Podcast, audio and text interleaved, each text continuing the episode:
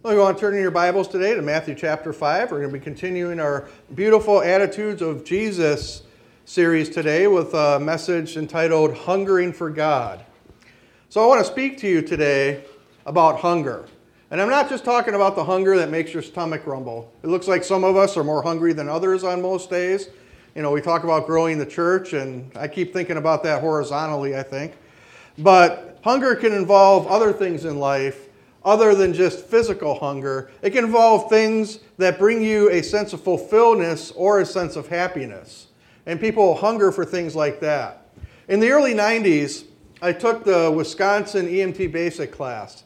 And after I graduated, I joined a basic or volunteer service in Kenosha that I couldn't, eh, but I couldn't afford to go and work full time as an EMT because EMTs at that time barely made minimum wage. So I had to, and I had a family of support. So I worked as a volunteer EMT for one of the local squads. We did special events, one of the backups for our county, but I wasn't able to do it full time. And occasionally we would get to interact with paramedics. And I thought paramedics were really, really cool. Sometimes we would have that critical patient or they would need further care than we could provide. So we called them in, and the paramedics would come in and sweep in. And we used to jokingly call them paragods because that was the, the way they acted. They would come in, they'd be all calm, they'd immediately start taking over and directing care for the patient. They seemed to know exactly what was wrong, exactly what to do. And I remember, like, man, I want to be one of these guys. I want to be somebody with that cool paramedic patch on their arm. There's a paramedic patch that looks like this. This is the patch that paramedics used to wear in this state. And I thought that was the coolest thing ever, that they would have that patch on their arm. So in the mid 90s, I went through a solid year of training, it was known as paramedic school. And for that year, I didn't see Tammy hardly at all. I was working 50 hours a week, and if I wasn't working, I was at school. If I wasn't at working or at school, I was doing clinical or ride time. And I was really dedicated to getting all that done by the time that this uh, class ended. And I had the vision at the end and a hunger to have that license and that patch on my arm with a license number on my shoulder. And I got to the end and I graduated. I took my boards. I got a 98% on them, just about knocked it out of the park. A week later, my paper license came, and I looked at it and I said, "Man, that's that's cool." It says, you know, John Oscar EMT paramedic on it, license 53261. I was like, "That that's pretty cool." But it really didn't hit me until Tammy brought me a package that came in the mail that had six of these patches in it. And I pulled out that patch and I saw my license number on the patch that said paramedic. And I remember, man, that is so cool. I am now a paramedic. And I remember I was just so thrilled about getting this patch. I was like almost hugging it to my chest. And I had it, just that sense of fulfillment that for a year I had sacrificed so much and it finally got to what I wanted to do. And a few months later, I took a job as a full time paramedic. And over t- time, as I worked as a paramedic, that sense of accomplishment started to fade. And I felt like I needed to do something else. So I became an instructor in CPR, and then an instructor in advanced cardiac life support, an instructor of paramedics. And that gave me a sense of fulfillment. That made me an expert in pre hospital emergency medicine. After that, they made me a field preceptor. I got to train new people and new paramedic students. And I found fulfillment in that for a while. But I still had that nagging feeling in my spirit that more was still there. I needed to do something else so I could kind of chase that high of, of, of fulfilling things. So I became a station manager, and still that feeling kept persisting. Then I became the ALS manager, which is the boss of all the paramedics. And still there was something empty there in, in that need of that I had to accomplish things. And I've seen that several times in my life since I completed Bible school. It took me eight years to do it, but I finally got through it. I went through advanced paramedic training, including critical care paramedic and community paramedic. And I've had several other accomplishments firefighter, deputy coroner, all kinds of accomplishment in my life. And initially, there's always that rush of accomplishment, and then it fades, and I was longing for something else again. And I looked for something else to do to feed that hunger that was in me for a challenge, and then having a victory when I got over that challenge. And what I've learned through this self examination when I was studying for this particular message is what the Bible speaks to when it says that what we hunger for in life speaks to what is really inside of us. It points to what we really place our sense of value and what we place our sense of trust in. You see, the first three Beatitudes speak of a person becoming completely empty before God. They cast aside everything in this life for the sake of knowing Jesus. And this fourth beatitude speaks to what we fill that empty vessel with. Note what Jesus is saying here. He didn't give us a list of things that might fill us. He didn't tell us to go build a resume here on earth that will bring us satisfaction. He didn't encourage us to, to heap up wealth and possessions, nor did Jesus encourage us to go and get degrees and, and become famous and earn fame in this life. Jesus breaks it down to the one thing we need to find happiness, the one thing we need to find fulfillment and joy as we come into His kingdom and learn His principles for our lives. And that is found in Matthew 5, verse 6 where he said blessed. That word blessed means happy. Happy are those who hunger and thirst for righteousness, for they shall be satisfied. Amen. Let's pray. Father God, I ask, Lord, that during this message this morning that the word of God will become living and active. It will become sharper than a double-edged sword, that it will penetrate to the dividing of soul and spirit and joint and marrow, that it will judge the thoughts and attitudes of our hearts, Lord. Because, Father, many of us struggle in life because we chase after the wrong things.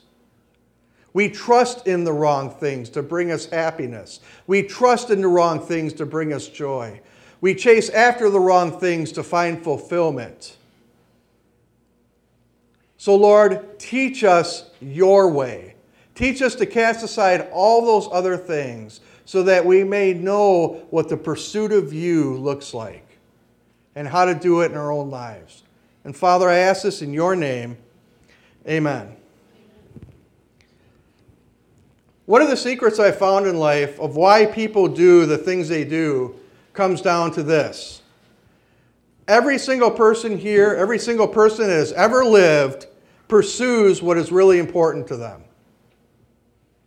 They pursue what's really important to them. When that focus is on God and His kingdom, the beautiful attitudes of Jesus comes out, and our actions are driven and empowered by the Holy Spirit and bring eternal fruit in our lives. However, when we focus on self, what comes out of us usually isn't very pleasant, is it?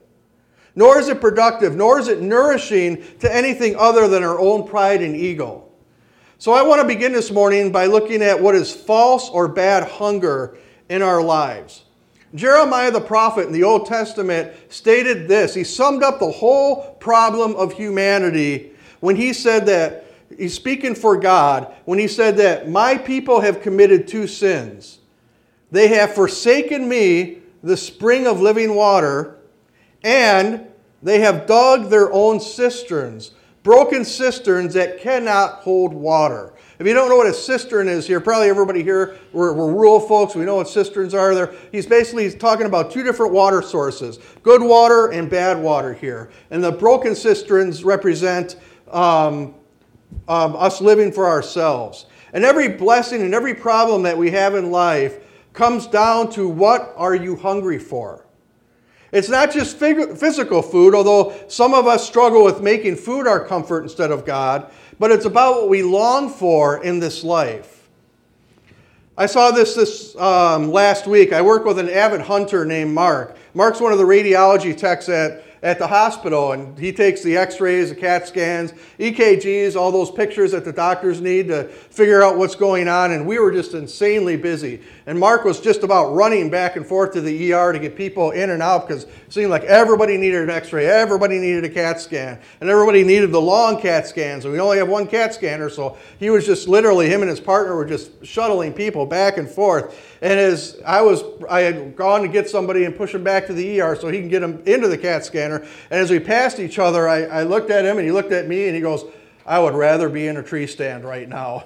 I said, I agree with you, brother, because this is just insane right now. And we just kept running. Now, hunting by itself is not evil, unless you're a deer. I saw a deer in the woods the other day. He said, held up a sign that said, Eat beef. but focusing on hunting to the extreme of it to being even more important than your spiritual life, that is bad. I know a pastor who pastors a church about our size. He's up to about 50 people now, and he told me that his head usher takes mid September through most of December off from church so he could be sitting in his blind or his tree stand on early Sunday mornings.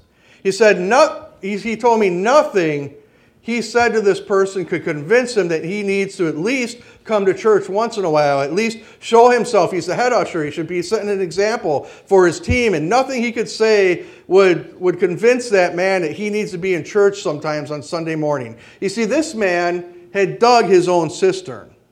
And he was drinking out of this cistern over here, and it was polluting his entire life. And he was not the only person it affected.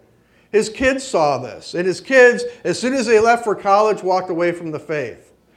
His wife stopped coming to church at all because he never gave it um, any credence in his own life. He said, "Well, you you you have hunting, and you take you know three months off from church, and you never come to church. So why should I take it seriously?" And you saw it before you knew it. His whole family fell away from God. And for that man, his overriding hunger and thirst in life was a passion for hunting. But it might not be hunting in your life, it might be entertainment. Maybe you spend hours and hours and hours day, online watching Hulu or Netflix or TV. For other, your broken cistern is alcohol or other drugs. For others, it's a relationship that doesn't line up with biblical values. For others, it's food. I can resemble that remark sometimes. For others, it's education, gaining fame and education. Every one of us has broken cisterns in our lives that they continually turn to when times get tough. And it's amazing how we continually turn to these things because no matter how many times you choke on the rancid water in the bad cistern, you just keep coming back and coming back for more, don't we? But all these are symptoms of a greater illness. You see, broken cisterns only have power over us if this condition exists in your life, and that condition is forsaking your first love of Jesus. Jesus told us to first seek the kingdom of God and his righteousness, and all these other things will be added to you as well. Pursue the righteousness that Jesus offers. So, what is this righteousness? What does he mean by pursuing righteousness?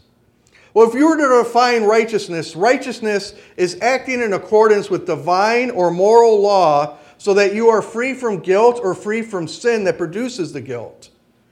Now, keep this in mind as we do a quick review of something the, the theologians called soteriology. Soteriology is the study of salvation doctrine. It's a big word for today. And to do that, we have to go back to the beginning. You see, this mess that we find our world in, that we live in and struggle with every day, it began with a hunger, didn't it? If you think about it, it's what makes this topic so important to us because it was a root problem that started us down this broken trail of sin and death. In Genesis, God gave Adam and Eve everything they could ever want, everything they could ever need. He even gave them a great law which he said, Go and eat all you want. I would love that one. And have intimacy with your spouse all the time. Whenever somebody says your God is boring, I said, Look at Genesis, what he told us to do. He's not boring at all. God's a lot of fun as long as you do it within his constraints.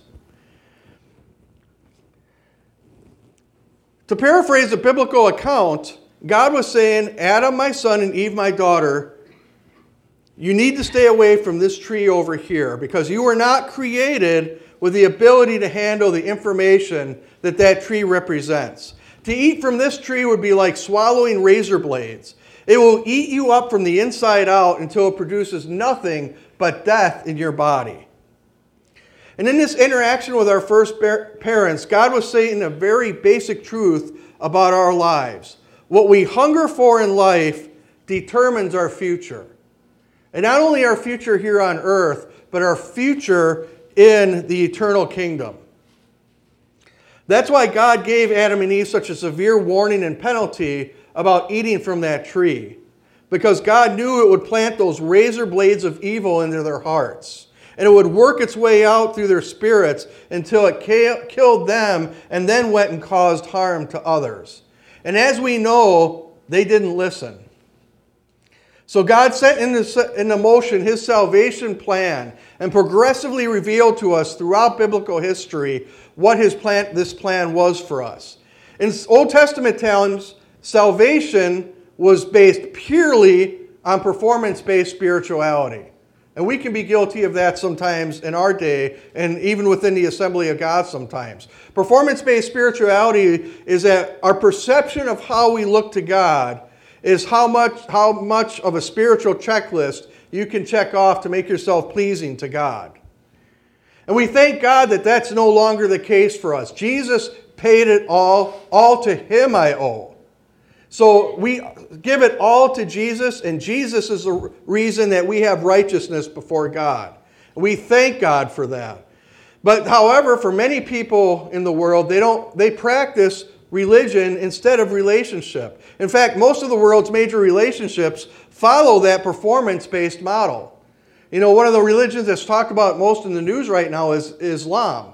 Islam literally means obedience or submission. You have to be in obedience to their God called Allah and submission to the Quran and its laws. If you go to Judaism, what's Judaism about? You see that in the Bible. Follow the law of Moses. You see, Hinduism, what do they follow? Karmatic law. How you treat others and how you are in this life affects your reincarnation. You do bad, you come back as a cockroach. You do good, I'm not quite sure what's after humanity, but you're not going to get to nirvana. There's about 50 steps to, to get into nirvana. Buddhism is very similar. Follow karma law so you can experience nirvana, which is the ultimate good. It's all performance based salvation. Christianity, on the other hand, which is the best view that represents reality, teaches us that inside each person is this propensity for great evil. If you doubt that, just take a ride on the ambulance with me, and I'll show you what that looks like. If inside each one of us there's a propensity for great evil because of the sin of Adam and Eve, and since all of us carry this sin nature, we can't save ourselves and we need help from the outside in order to save us. Because all have sinned and fallen short of God's glory.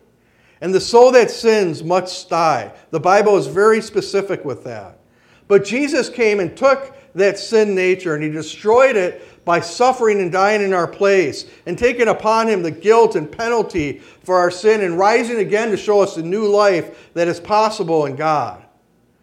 It had to come from outside of us because what is inside is forever tainted by our selfish and sinful nature until Jesus gets a hold of us and changes it forever.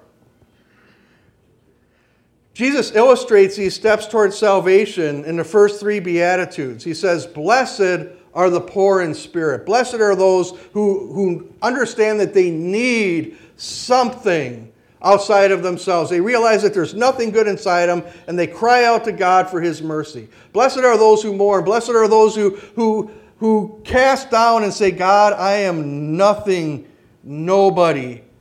I need you because there is nothing good in me. I am so sorry, Lord. Blessed are the meek, the ones that can humble themselves before Him and empty themselves of everything, even the good things that they think are inside them. They throw it down at the feet of the cross and say, God, just take it. I need you. They empty themselves out that way.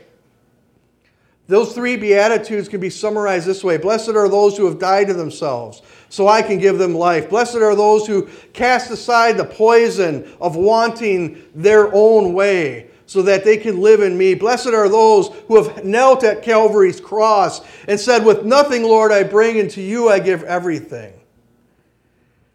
Blessed are those who, for righteousness' sake, cast down every sin and every selfish want, and all those things in life that so easily entangle us, so that my life can be a showcase to the glory of Jesus Christ. That's what righteousness is. It's a right standing before a holy God. Amen. But is that it? Is that all we need to do? Do we just accept God, Christ as God and Savior, and that's all we need to do? Well, that's not what Jesus is saying here. He's saying, no. Righteousness is a lifelong pursuit that forms the image of God within us. It's something we continually do and will continually do until we cross the finish line and run into the arms of Jesus. And that brings us to our last point that righteousness must be pursued. No more is this evident than in one of the um, a couple of my favorite psalms in the Bible, Psalm 42. It talks about a heart that longs after God. It says, as deer stream, or excuse me, as deer pants for streams of water, so my soul pants for you, O God. My soul thirsts for God, for the living God. Where can I go and meet with my God? Another psalm is from David, from Psalm 63, where he said, You, God, are my God. Earnestly I seek you. I thirst for you. My whole being longs for you in a dry and parched land where there is no water. You know, King David wrote most of the Psalms. And the Bible calls David a man after God's own heart. Now, I have a question for you, and it's a question that plagued me for years when I first got saved. Because I'm a realist, I'm, a, I'm kind of a pragmatist. I'm, I look at things and I'll immediately hold up my hand and say, that doesn't make sense at all. Okay, that, because I can, I can point out a whole bunch of stuff about that that doesn't make sense. And when the Bible called David a man after God's own heart, my question back to God was God, how do you call a murderer, a fornicator, an adulterer, a proud, violent, and temperamental man and king a man after your own heart? Look at everything this man did wrong in his life, and you said your word says he was a man after your own heart. You have better examples in the Bible of in biblical history of men who were after your own heart. Why don't we just look at Abraham? Why don't we look at Moses or Job or Elijah or any of the prophets? But you call David a man after your own heart. How can that, how does that, that, that reconcile that you are a holy and righteous God and you called a man that messed up almost everything in his life and call him a man after your own heart? And a few years ago, God showed me that answer in prayer. And I found it actually in an old prayer journal of mine that God had spoken something to me and I wrote it down. And I, it was one of those things that you write down and you come back to later and it's like, wow, that makes all the sense in the world. And God told me that for those of us who are part of the family of God, those of us who have become disciples of our Lord Jesus Christ, God judges us based on our pursuit, not our performance. Our performance on the bad side has already been taken care of by Jesus Christ. But when you read the biblical narrative, God always judges us based on our pursuit of Him, based on our worship of Him. Let that sink in for a minute. You see, David had seasons where he failed miserably in life. In fact, if you were just going to be human about it, you would, you were to put his successes and his failures on a scale, it would be so tipped so far to the wrong direction, you'd think there was no hope for him. But the Bible said David was a man that was after God's own heart. See, God looked at the same thing that He is looking at in you and me right now. And He asks you this question Where is your pursuit? If it isn't 100% on God, then you need to repent and ask forgiveness and the strength to cast aside those things that are keeping you away from a more intimate fellowship with the God who loves you. Because what you pursue in life shows who you really are as a person. You can say you're this and you can say you're that, but in the end, people and God will remember what you really stood for but why, what you ran after in life. Let's all stand. Our scripture today said, Blessed are they that hunger and thirst for righteousness, for they will, will, it's a positive word, will be satisfied. So, what is our satisfaction? Our satisfaction is God Himself. When you pursue righteousness, you pursue God Himself. I read something during Sunday school that I'm going to read again today. It's a quote by St. Augustine. St. Augustine, talking about God, said, Thou hast formed us for thyself, and our hearts are restless until they find thy rest in thee. You will never find satisfaction in life. You will never find peace. You will never find fulfillment. You will never find joy until your heart, mind, soul, and spirit are focused on the pursuit of God. And He will bring you satisfaction. Because your God is an endless source. You can't possibly exhaust what He has to offer. That is why you can trust in God to satisfy your every need. And then God will change your heart so even all your wants and all your needs reflect His will for your life. So we can build His kingdom here in Trempealeau County.